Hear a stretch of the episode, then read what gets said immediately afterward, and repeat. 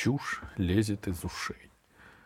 От Габи никогда не знаешь, чего ожидать. Вот недавно она завела манеру всюду вставлять какое-нибудь любимое словечко.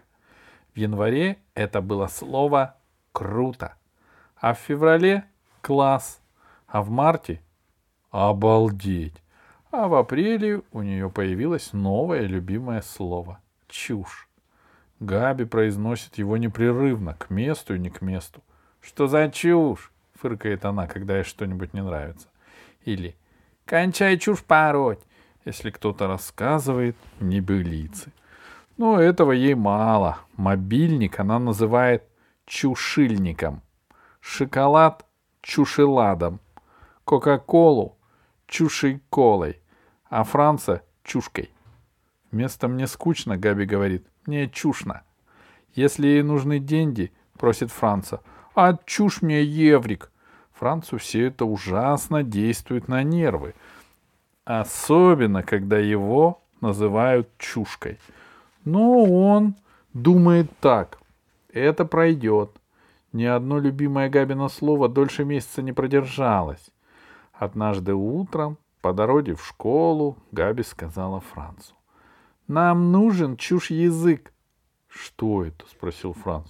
Габи сказала. «Такой тайный язык, чтобы никто не понимал, о чем мы говорим». «А зачем?» Габи объяснила. Тогда я смогу вставать рядом с Эберхардом и сказать, что он суперчушка, а он и не почушится. Франц сказал. Но он почушится, то есть, фу, обидится, если мы будем говорить на тайном языке. А это, ядовито спросила Габи, тебя так чушно огорчит, чушка? Я не чушка, воскликнул Франц а чушь твоя вечная уже из ушей лезет.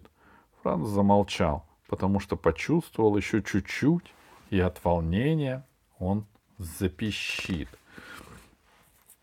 «Раз ты не хочешь, я придумаю тайный язык вместе с Сандрой!» — крикнула Габи. «У тебя есть время подумать до обеда!» И побежала к школе. Сандра — Габина школьная подружка. Она сидит с Габи за одной партой. Когда Габи злится на Франца, то делает вид, что ее лучший друг Сандра. Она знает, что сработает. Франц обязательно начнет ревновать и послушно сделает все, что она захочет, даже если это окажется ему глупым и кажется ему глупым или неправильным. Вот и сейчас Франц шел вслед за Габи и думал, ну всегда так. Если я не делаю того, что она хочет, она угрожает Сандрой, вредина несчастная. Но если они вдвоем начнут разговаривать на тайном языке, это будет уже слишком. Я ведь ничего не пойму. Ладно, после школы скажу, что я не против этой затеи. А еще скажу, что мы будем так говорить только когда Эберхарда рядом нет.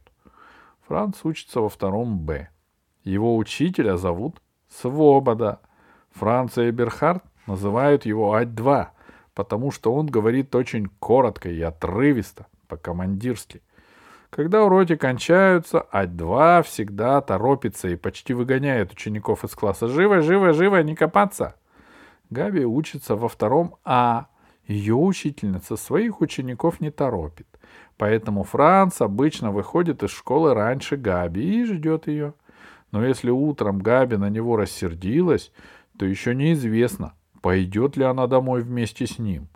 Иногда она забывает про обиду и ведет себя, как ни в чем не бывало. А иногда проходит мимо Франца, будто знать его не знает.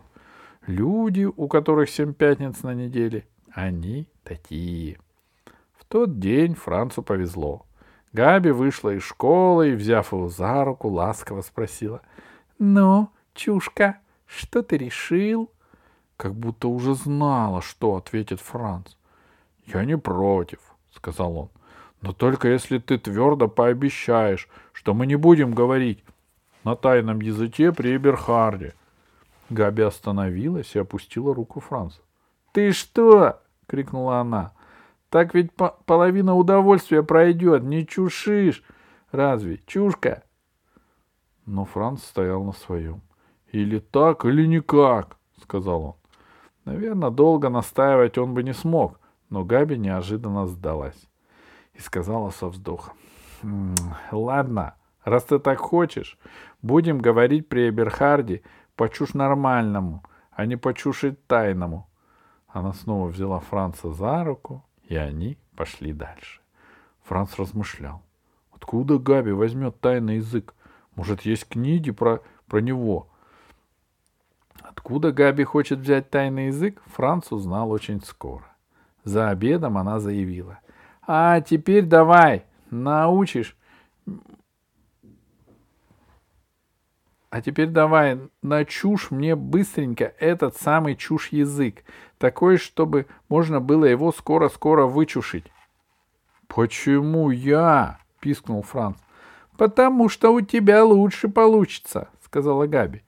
Габи нечестно, нечасто признается, что у Франца что-то получается лучше.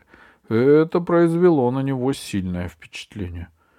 Ну ладно, сказал Франц, я подумаю и решил. Спрошу маму, папу и Йозефа. Может, они могут что-нибудь придумать.